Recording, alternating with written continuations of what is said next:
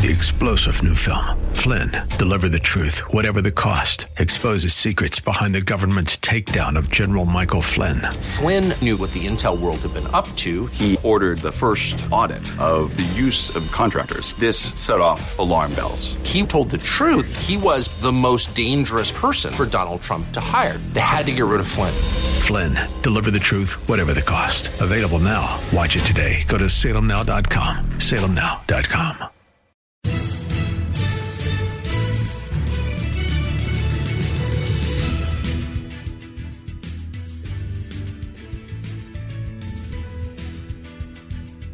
Welcome to another thrill-packed edition of Unite, i.e. Radio, the radio show for the most important political office, that of the private citizen.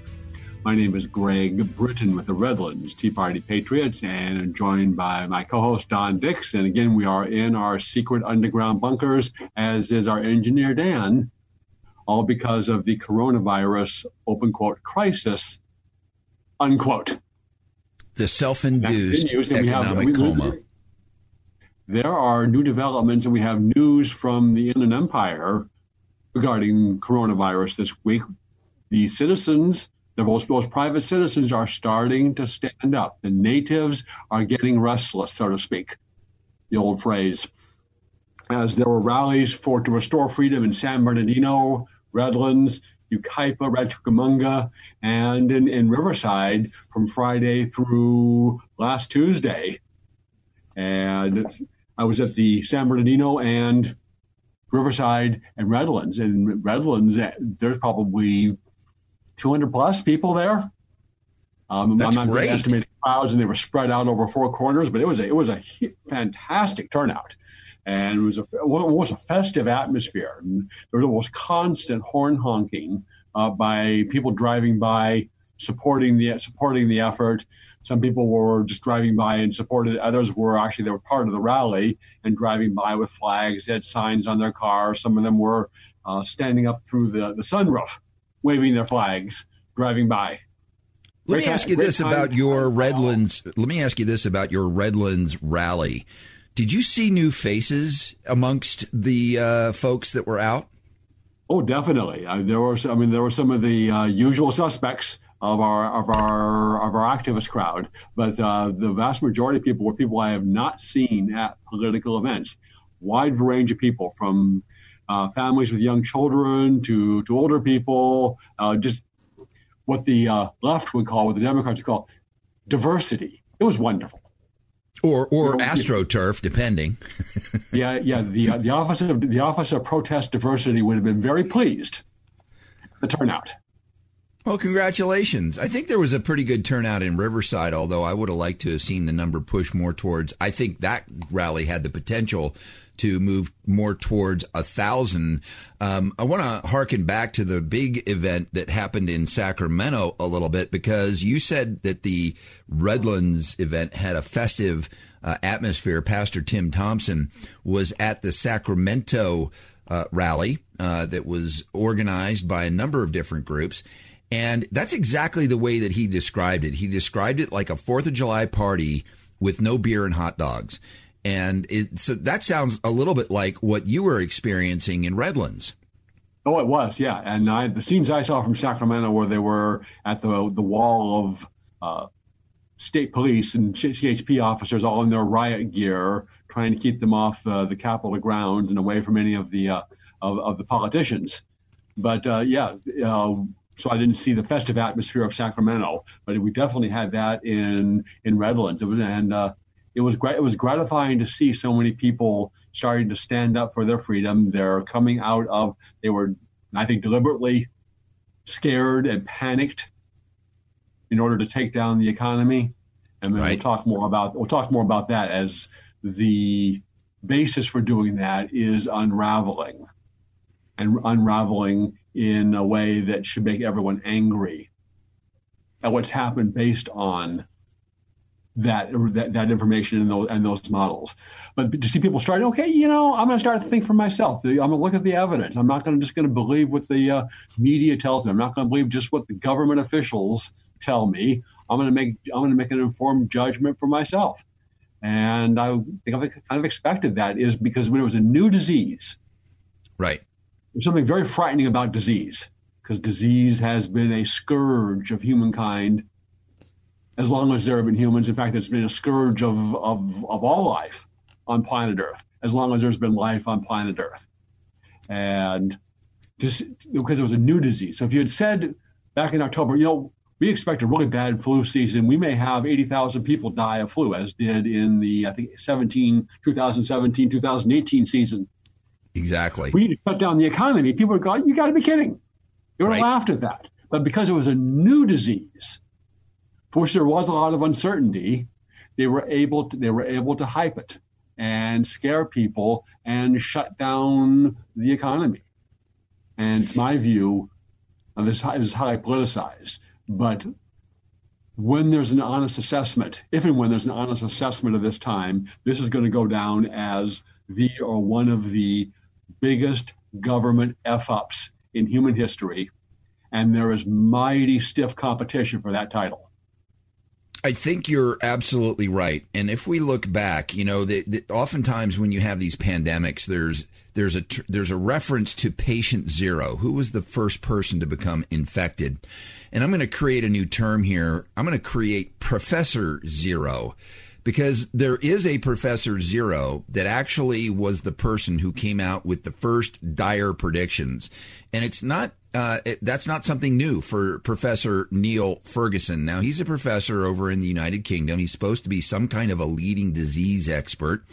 And he had come out with predictions that there would be, in the United States alone, 2.2 million deaths. So is his predictions a part of the university that he was, I say now was, because there's a story about that too.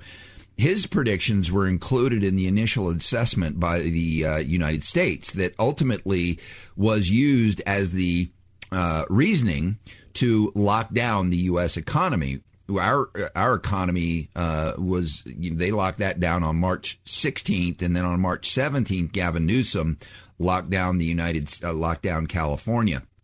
This particular professor, Neil Ferguson, this isn't his first rodeo. Back in 2001, he helped spark a panic over UK beef when he predicted that 136,000 people would die from, if you remember, mad cow disease. In the coming decades, his forecast was multiples higher than what other scientists had been predicted. Yet Ferguson dismissed them as naive, and people listened to Ferguson. Well, fast forward to 2013, a report looking back on the number of deaths from mad cow shows that they're not deaths, but 174 cases in the UK, 226 worldwide. Fast forward, Greg, to 2005, when Ferguson predicted that the bird flu pandemic would kill 200 million people. Around 40 million people, he reasoned, died in the Spanish flu in 1918. And he said there's 6 times as many people in the world today. Therefore, you got to scale that up to around 200 million. Do you remember ultimately how many people now the World Health Organization says died of bird flu? 440. Bingo. Now, not 440,000, not 44,000, not 440 million, 440. People, and total. Here's why we should be angry about this, because you have this guy with this documented record of wild error. Yep. Comes out with this new prediction. Birx and Fauci take this to President Trump. Mr. President, if you don't shut down the economy, 2.2 million Americans are going to die. Now, Fauci and Birx must have known of Ferguson's prior erroneous record. Or it would have been easy enough to look up, wouldn't you? If you're going to take something like this to the president, wouldn't you at least verify that this guy had some basis and some track record and some efficacy in his modeling? Wouldn't you do that? Right. Yes. And, of course, now we see how bad it is, because his model predicted that because Sweden didn't lock down its economy, that by May 1 there would be 40,000 deaths in Sweden because of coronavirus and 100,000 by June 1. The actual number in Sweden is about 2,600. So we see it as with the IMHE model, the models just collapse and they are way, way wrong. But these are the basis on which the, quote, experts, unquote, used to panic the people and panic the politicians into shutting down the economy and causing an economic depression. Now, there's was this just wrong, or was this intentionally wrong? That is a question that is going to be that we're going to try to answer in the future, and we can get a little insight into that now. But there's an interesting anecdote to this story, because good old Neil Ferguson didn't even follow his own advice, his own lockdown advice, and had his mistress come over to his apartment not once, not twice, but at least three times that we know.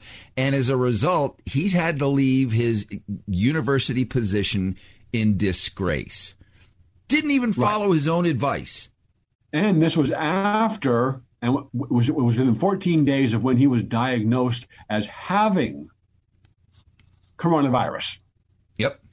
So this woman who is married and has children at home came over to his apartment or house or residence for sex, then went back to her own family. And so you see this all over, is the people that are pushing these orders, the people that are making these orders, don't live by them themselves. The governor of Illinois, his family flies off for vacation to Florida. The governor of Virginia spends his weekends at his beach house in North Carolina. But don't you go to the beach?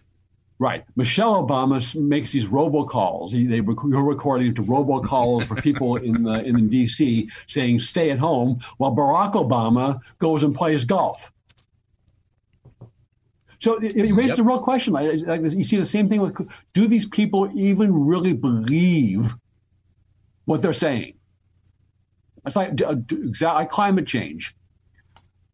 When Obama buys a $15 million beachfront mansion, Lifestyles of the Rich and Socialist, of course, and then professes to be worried about climate change and rising sea levels, does he really believe it? It's crazy.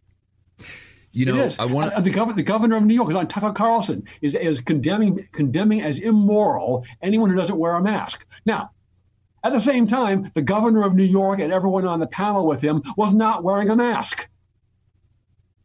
Exactly right. And there's another little data point that's just come out of New York I want to throw into our conversation, one that actually surprised the governor of New York. As it turns out, they surveyed and researched the people who had required hospitalization. Now, you would think, based on everything that we've learned, that this lockdown would keep people who are sheltered at home safe, and those people that are running around interacting with who knows who, not wearing masks, would be the people that would be showing up at hospitals. And yet the data, the thing that the left loves to quote, let's follow the science and the data, turns out 66% of those being admitted to hospitals were home before being admitted to hospitals. They were the people that were staying at home where it was supposed to be safe. Those are the people that ended up going to hospitals. The surveyed patients were all over 51 years old and were either retired, unemployed, or non-essential workers. About 96% of them, Greg, which is statistically the majority, the vast majority, or in layman terms, all, had comorbidities. So if all of the people that were admitted to the hospital in New York were people that had other illnesses, you would think that we should be focused on that vulnerable population, keeping them safe. And yet, no, those are the people. The data came, by the way, from 113 hospitals that were reporting on patients that were being treated over the 3 recent days. So, staying at home turns out to be more dangerous than roaming around the beach. That's what those doctors in Bakersfield said, is when you hide at home, your immune system is weakened. But I see our engineer is making gestures at us through the Zoom link here, so we better take a break here before he makes an even ruder gesture at us. So let's hear from Ed Hoffman of Summit Funding, the place to go for your real estate lending needs, both residential and commercial. I'll be back after this. Hi, this is Ed Hoffman with Summit Funding and host of The Main Event, heard weekends right here on AM 590 The Answer. By now, I'm sure you've all been hearing about the fact that mortgage rates have dropped a whole percentage point in the last 12 months. So what does that mean to you? Well, if you own a home, it means we can possibly, 1, reduce your payment, 2, pull out cash and pay off other bills and then further reduce your payment, or 3, we can possibly reduce the term of your loan and get your home paid off years earlier than you planned. If you're over 62 considering a reverse mortgage, the lower the interest rates are, the more money you get on a reverse mortgage. And if you haven't even inquired about a reverse, you owe it to yourself to investigate this tremendous financing option. So if you're thinking about any of these, the time to act is now. For more information, call me at 855-640-2020. That's 855-640-2020. One last time, 855-640-2020. Or go to edhoffman.net and click on the Summit Funding logo. Ed Hoffman, NMLS ID number 9921, California DRE ID number 1012658, Arizona NLO license number 0926439, branch NMLS ID number 1841782, Summit Funding Incorporated NMLS ID number 3199, Arizona license number 0925837, equal housing opportunity. AM 590, The Answer. This is Assemblywoman Melissa Melendez urging you to tune in to Unite IE Radio every Saturday afternoon at 4 p.m. on AM 590, The Answer. Welcome back to the Unite Inland Empire Radio Show, the radio show for the most important political office, that of private citizen. And Greg, I need to credit you with that particular quote. I actually used that Tuesday when we had the great rally out in front of the Board of Supervisors. And I used that quote to kind of drive home the point. We need to be better at the proper care and feeding of a republic, because if anybody deserves the, I guess to be spanked for not protecting the republic. Whatever you're into, Don.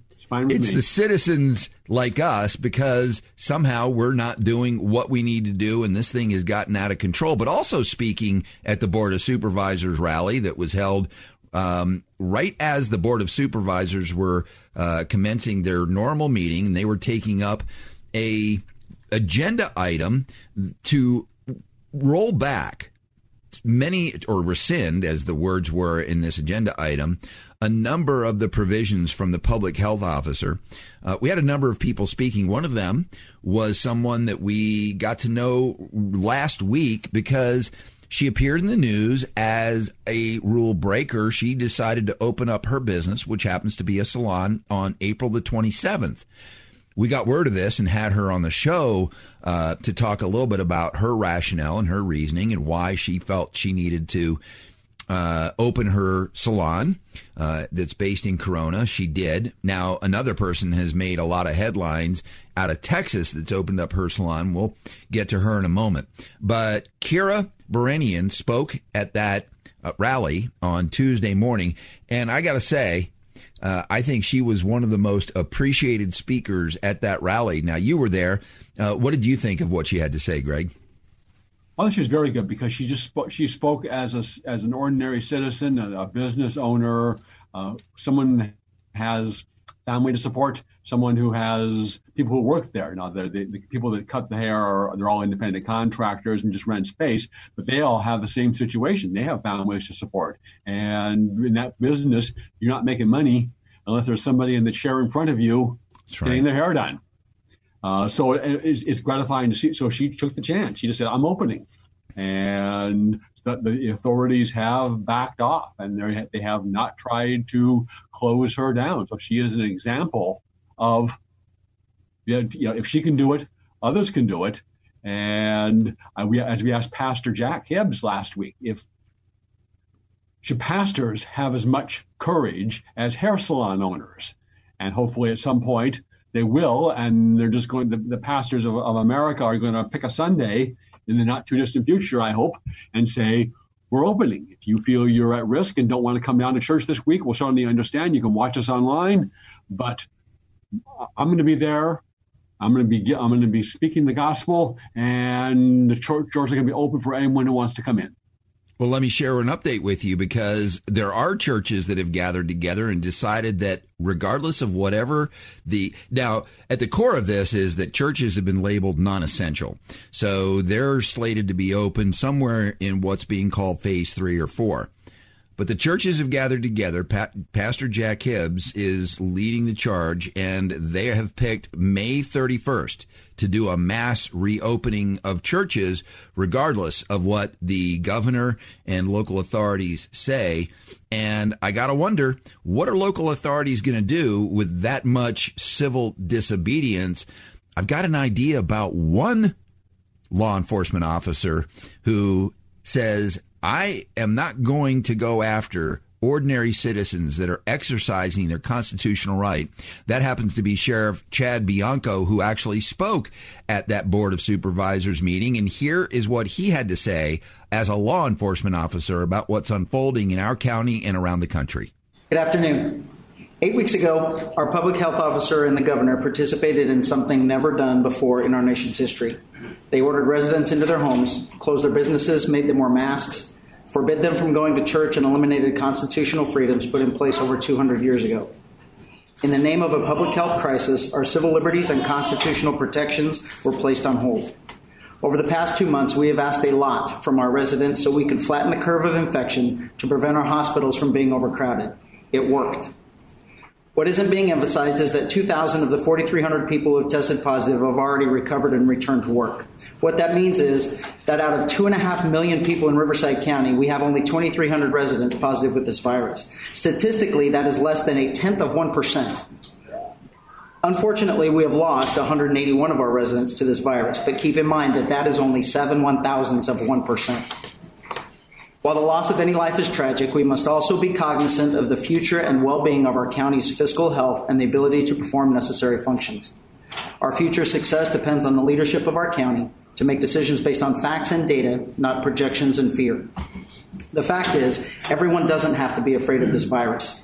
Without other serious medical issues, the danger of this virus is significantly lowered, if not eliminated. If you are afraid of contracting this virus or if you have underlying health conditions, you should stay home. From the beginning, I told you that I would not be enforcing the stay-at-home order, partly because I trusted our residents' ability to do the right thing without the fear of being arrested. I knew that they could be trusted to act as responsible adults, and I was correct. As we continue, I will reinforce my position. Not only do we not have the resources to enforce unreasonable orders, I refuse to make criminals out of business owners, single moms, and otherwise healthy individuals for exercising their constitutional rights. I believe Riverside County residents are responsible enough to proceed cautiously. The original projections and fears that caused these orders to be put into place have been proven wrong. As leaders, we must adjust our decisions to better serve the county as a whole. There cannot be a new normal. We are talking about a country formed on the fundamental freedoms of life, liberty, and the pursuit of happiness. Any new normal is a direct attack on those basic rights which set us apart and make us the greatest country in the world. What do you think, Greg? That was gratifying to hear, and I would differ on one point. This is his belief or assertion that the lockdown slowed the spread of the disease. There is no evidence that is so. And in fact, there is growing evidence it is not so. Multiple scientists have looked at the data and find that when the government intervenes and what the government does in trying to slow the spread of the virus has no effect on the number of cases. There's a up and down of the curve, and that happens whatever the government does or does not do. So I would differ on that one point, and it's an important point, but in the fundamental thing that he was saying is that, great, we're not going to enforce these orders which are of dubious constitutionality on ordinary citizens, and we've seen that all across the country, is politicians in multiple jurisdictions are releasing actual criminals. Oh. While at the same time locking up law abiding citizens for going to the playground, going to the park, and just trying to earn a living.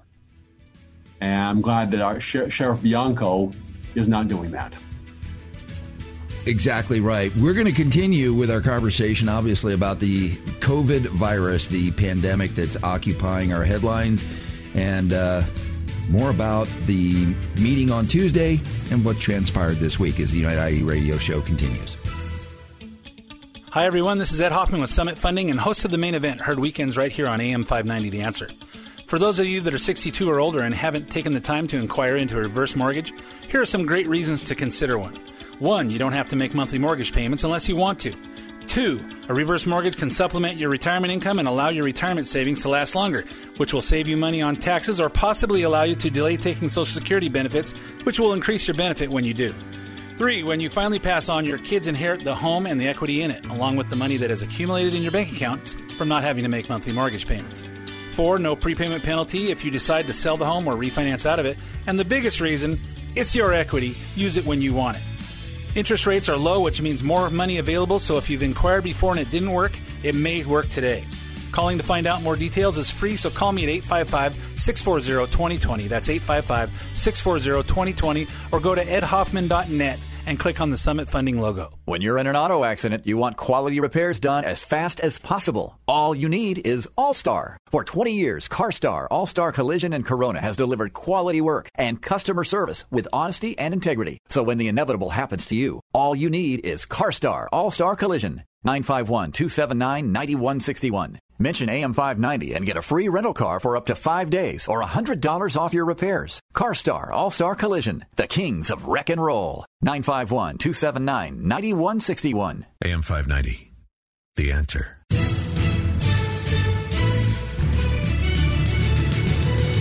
Welcome back to Unite IE Radio, the radio show for the most important political office, that of the private citizen. And taking a brief break from our continuing coverage of the coronavirus, open quote, crisis, unquote. This news just popped up as we're recording, and that is the Justice Department, who I previously called the Injustice Department, but maybe they're working on getting rid of that IN in front of Justice Department, is dropping its criminal case against Michael Flynn. And the new evidence that has come out recently that shows that he was deliberately set up and sought to be implicated in a crime after they concluded there was no basis. And then the Justice Department said here, there was no basis to be investigating him at all.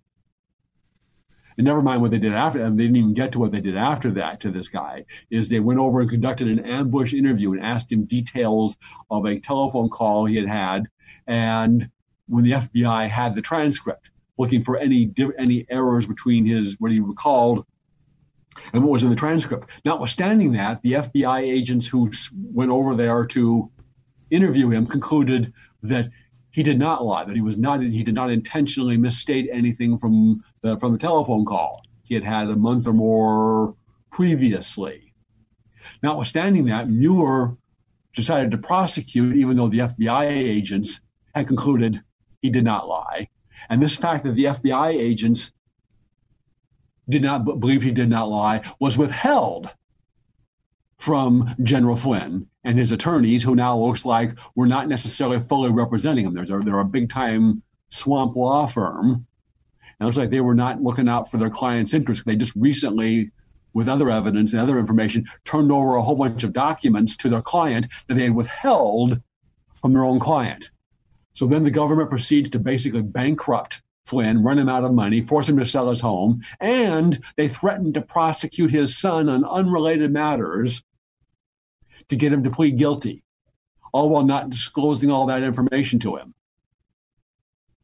And when the government can do this to Michael Flynn, who was the former three-star general, former head of the Defense Intelligence Agency, a top advisor to the president, the FBI, which has become a corrupt, politicized arm of the Democrat Party that deserves no trust and no confidence from any American, they can do it to anyone. And they did it to a mutual friend of ours, Steve Stockman.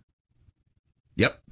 And after Stockman had suggested that Lois Lerner, the corrupt Obama IRS official that targeted the Tea Party and other conservative groups using the IRS, But she refused to testify in Congress, that the Congress should use its power to actually arrest her and put her in the jail cell in the basement of the Capitol. After that, the FBI started an investigation of Steve Stockman. 4 grand juries later. Right. It took 4 grand juries to get a grand jury that would ultimately convict him. 4 times they had to do this.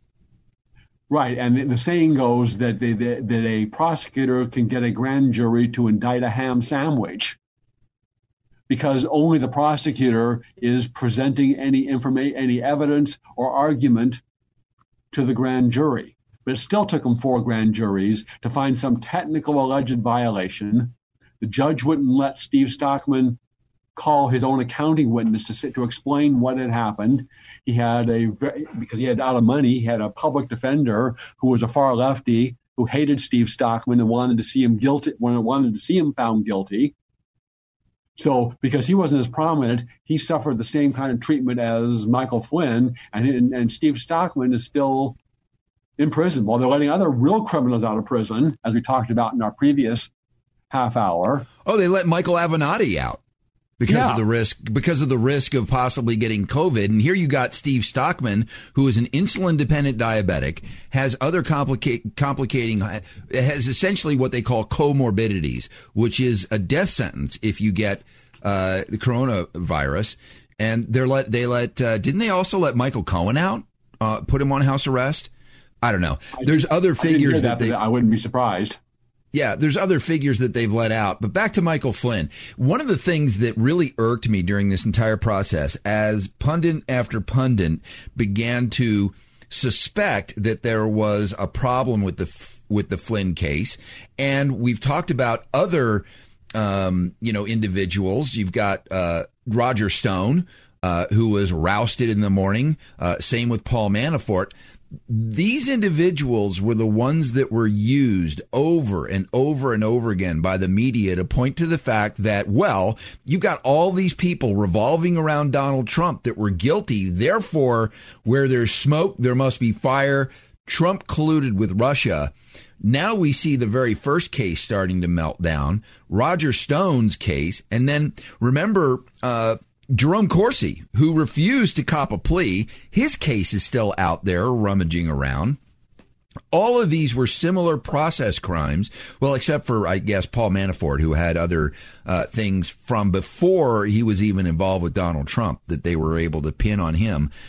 But all of these cases that are going to start coming unraveling. Now, the problem, here's what I'm concerned about with the Flynn case. The dropping of these charges by the Department of Justice means that the media will immediately drop the conversation about Flynn and move on. There's still a lot we need to know. And I hope that Durham is continuing to investigate this, because I think that there are additional criminal complaints that should be lodged against the people that trumped this up against Flynn. They broke the law. They did. And just one more point on Flynn's case is when FBI agents interview somebody, they don't take notes. They don't record their interview. Later, they prepare what's called a 302 report with what they remember from the interview. Now, you're subject to the limitations of memory. Plus, it has the opportunity to spin. The FBI agents can spin it the way they want to. They can omit things that were said that don't fit their pre-design, what the outcome of the investigation that they want to. But the original 302 report from the agents prepared after their interview with Flynn is missing. Right. You lose this key document in this highly publicized, highly high-profile investigation, and it's, quote, lost, unquote. In and of itself, when the government loses key evidence, that in and of itself can be grounds to dismiss the case, and it should have been dismissed long ago, just for that very reason. Why is it missing? The only logical, reasonable conclusion is it's missing because it didn't support the government's case. Right. And that guy, Peter Strzok, I'll tell you what, man, the pictures of him from his congressional testimony, that guy looked like a guilty He looked like a guilty man. He looked like a guy that was demon-possessed. He's the one who engineered all of this against Flynn. He went back and asked if the investigation, and it wasn't called Crossfire Hurricane, was the overarching investigation, but they actually had a name for the case against Flynn. Do you remember what it was? It was Crossfire something. I think it was just Razor, or Operation Razor, or something. Crossfire Razor maybe. Yeah. But he went back to because he wanted to go after Flynn. And Andrew McCarthy has a really interesting theory about why they went after Flynn. But he was looking into this, asked if they were. It was still active, was told they were going to close it out and said, no, don't close it out. We want to interview him, and then orchestrated this hit job against Flynn. Now, why would they go? And Andrew McCarthy asks a really important question. Why Flynn? Why go after him? And posits that maybe this effort to get Flynn to set him up for a process crime was part of the infamous insurance policy that Peter Strzok talked about. Who knows, but this is the kind of thing that needs to be investigated, because going after Flynn predates, there's a lot that went on that predates the effort to go after Flynn. And the target, of course, was Donald Trump and Flynn's attorneys. His first set of attorneys who weren't really representing him asked him, do you have any dirt on Donald Trump? K.T. McFarland, which worked with Flynn in the National Security Council in the White House. She came under the same kind of pressure and investigation, and they were pushing her to lie about Donald Trump. Jerome Corsi, the same thing. They wanted him to lie about Donald Trump. And here's an interesting quote. This is what the FBI has become, and it is a grave threat to our republic and our freedom when the National Police Force can do this, when it's become... And I'm not aware of as ever happening in our history, is where the FBI has intervened in trying to help one side, one party win an election. Yeah, politicize the FBI. Here's part of the downside. And by the way, you mentioned K.T. McFarland. K.T. McFarland has said it wasn't just one or two bad apples. She told Brian Kilmeade that it was more than just Peter Strzok who was involved in this. It was a multi-agency endeavor, which means it goes way beyond the FBI. But the real tragedy of this is for the line agents, the people that join the FBI because they truly believe that the FBI is an important agency. The impact on the work that the FBI can do. Let me ask you this. Let me personalize this. If the FBI comes knocking at your door today, do you invite them in and start talking to them and answering their questions today? I would be very reticent to. And if I did, I would record the interview. Yep. I would also be exceptionally careful to avoid making, I think that to the best of my recollection, I think it was this. I'm not, and I'd be expressed. I know that if anything I say is contrary to what someone else says or a document, you can use this to come after me. So I'm going to be exceptionally careful in qualifying my memory of any of these events and to avoid that. Right. And you may just be better off not talking to them at all. Yep. But if you're going to, I would definitely recommend that because since they don't record these interviews, they don't even take notes. They go back later and prepare a report, which is, again, subject to the limitations of their memory. Plus, they have the opportunity to spin it the way they want to spin it. They have the opportunity to even add things. They can omit things that you said. So if you're going to do it, record your session. I don't know that I would even invite them in anymore. I'd want to have an attorney present. And I thought if I was a juror in a case, particularly in a federal case where the FBI agent was going to testify, the testimony, the general assumption many of our commentators has been, well, the leadership was bad, but the rank and file are good. Really? Why should we believe that? Because they have been trained and recruited by this leadership. As far as we know, when the FBI did these things and set Michael Flynn up, they intervened in the election, they unlawfully spied on the Americans, they misrepresented to the FISA court. Not a single employee of the FBI came forward as a whistleblower or in any way posed an objection to anything that's going on. So I wouldn't assume that your rank and file FBI agent is an honest, straight shooter anymore. Right. Again, now our engineer's making gestures at us. So it probably means we should take a break here and hear from our sponsor, All Star Collision, the place to take your car when you have an accident, because they are truly the kings of rock and roll. Back after this.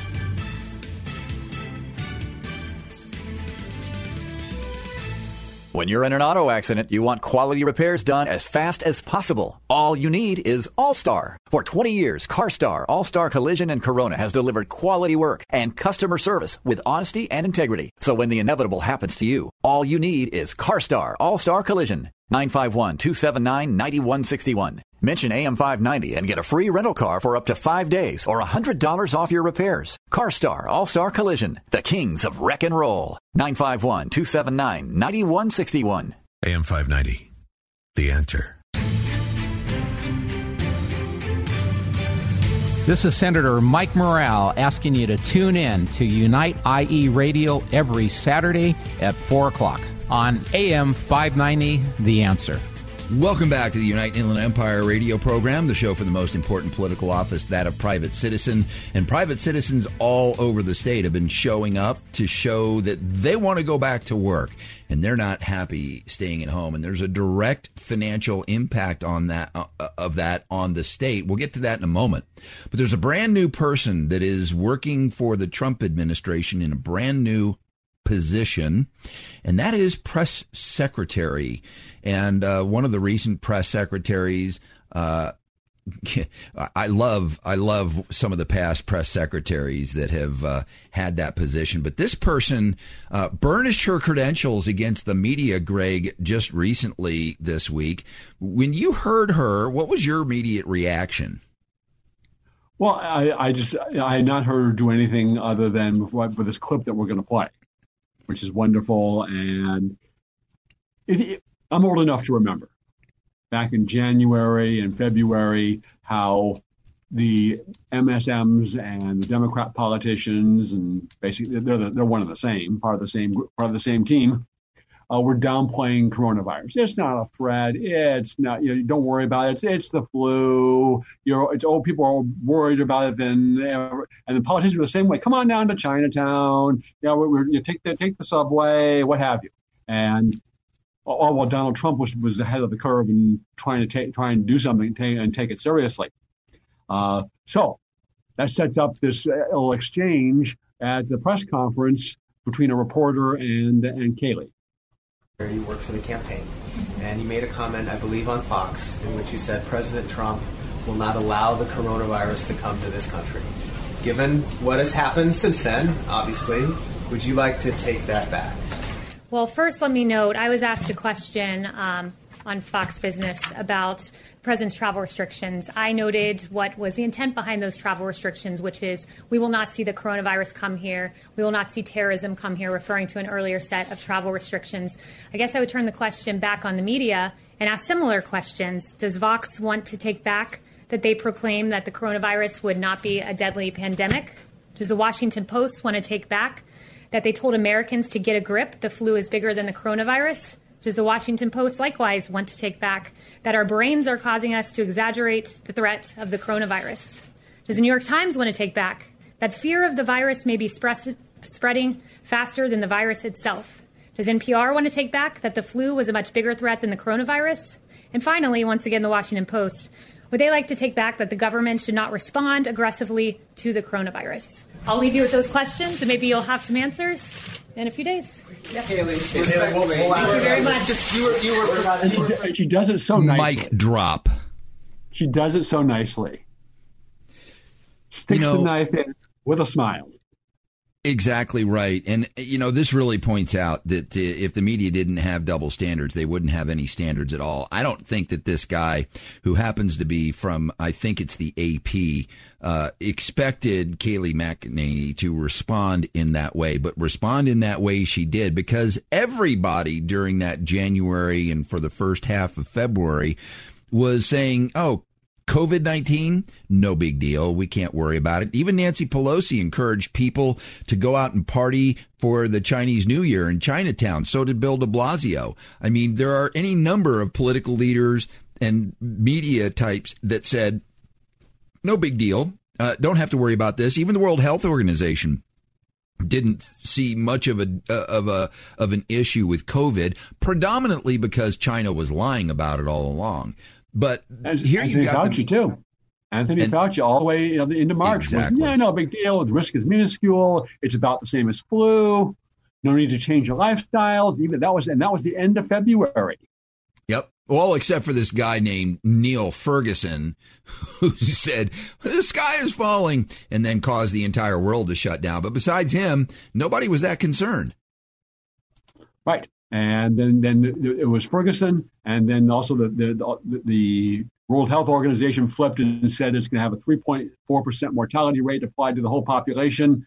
And that was used by people like Fauci and Birx and people in other countries to panic the politicians. It's hard. If you're a president, they seemingly qualified health experts come in, Mr. President, unless we shut down the economy, 2.2 million Americans are going to die. Or they go to Prime Minister Boris Johnson in UK.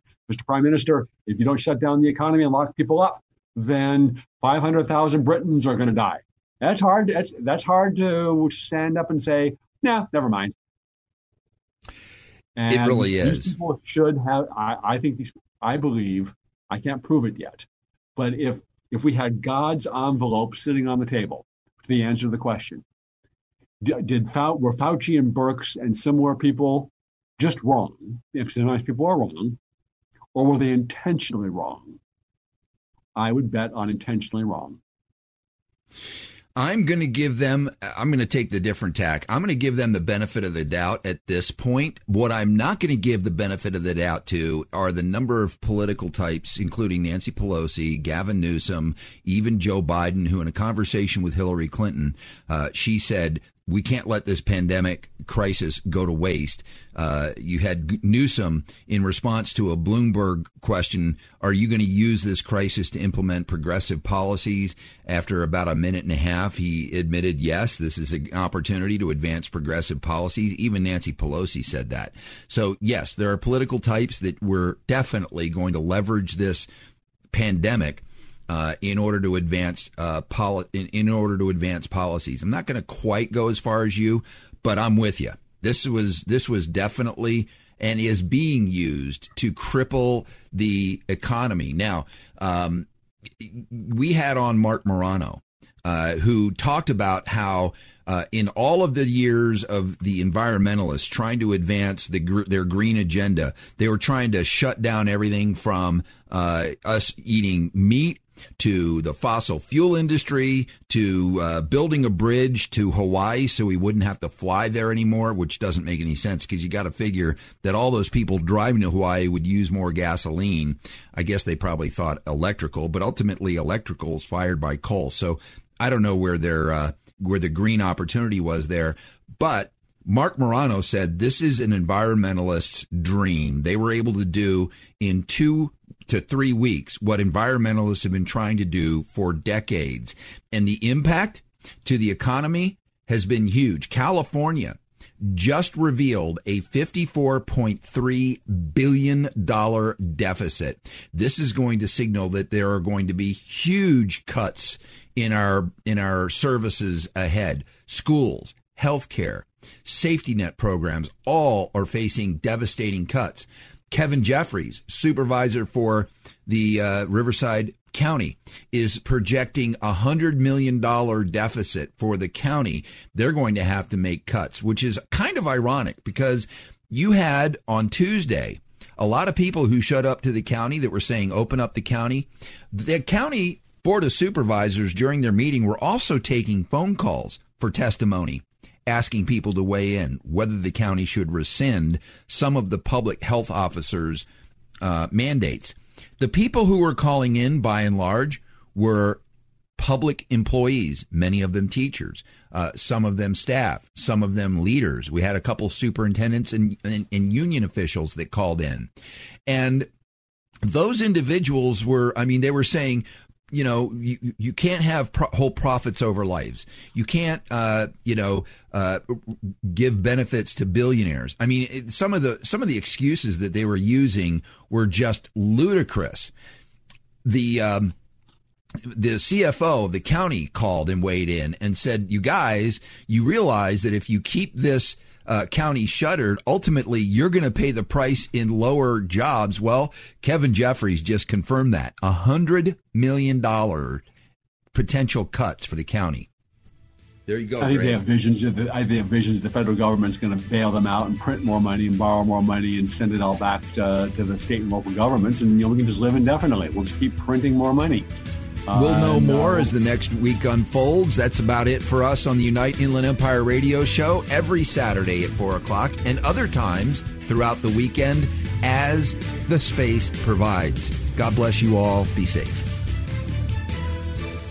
When you're in an auto accident, you want quality repairs done as fast as possible. All you need is All-Star. For 20 years, CarStar, All-Star Collision, and Corona has delivered quality work and customer service with honesty and integrity. So when the inevitable happens to you, all you need is CarStar, All-Star Collision. 951-279-9161. Mention AM590 and get a free rental car for up to 5 days or $100 off your repairs. CarStar All-Star Collision, the kings of wreck and roll. 951-279-9161. Hi, this is Ed Hoffman with Summit Funding and host of The Main Event, heard weekends right here on AM590 The Answer.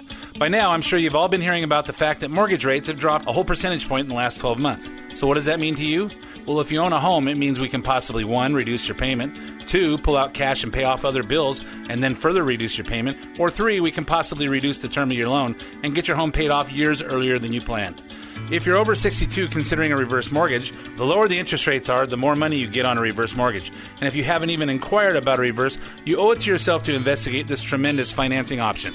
So if you're thinking about any of these, the time to act is now. For more information, call me at 855-640-2020. That's 855-640-2020. One last time, 855-640-2020. Or go to edhoffman.net and click on the Summit Funding logo. Ed Hoffman, NMLS ID number 9921, California DRE ID number 1012658, Arizona MLO license number 0926439, branch NMLS ID number 1841782, Summit Funding Incorporated NMLS ID number 3199, Arizona license number 0925837, equal housing opportunity. AM 590, The Answer.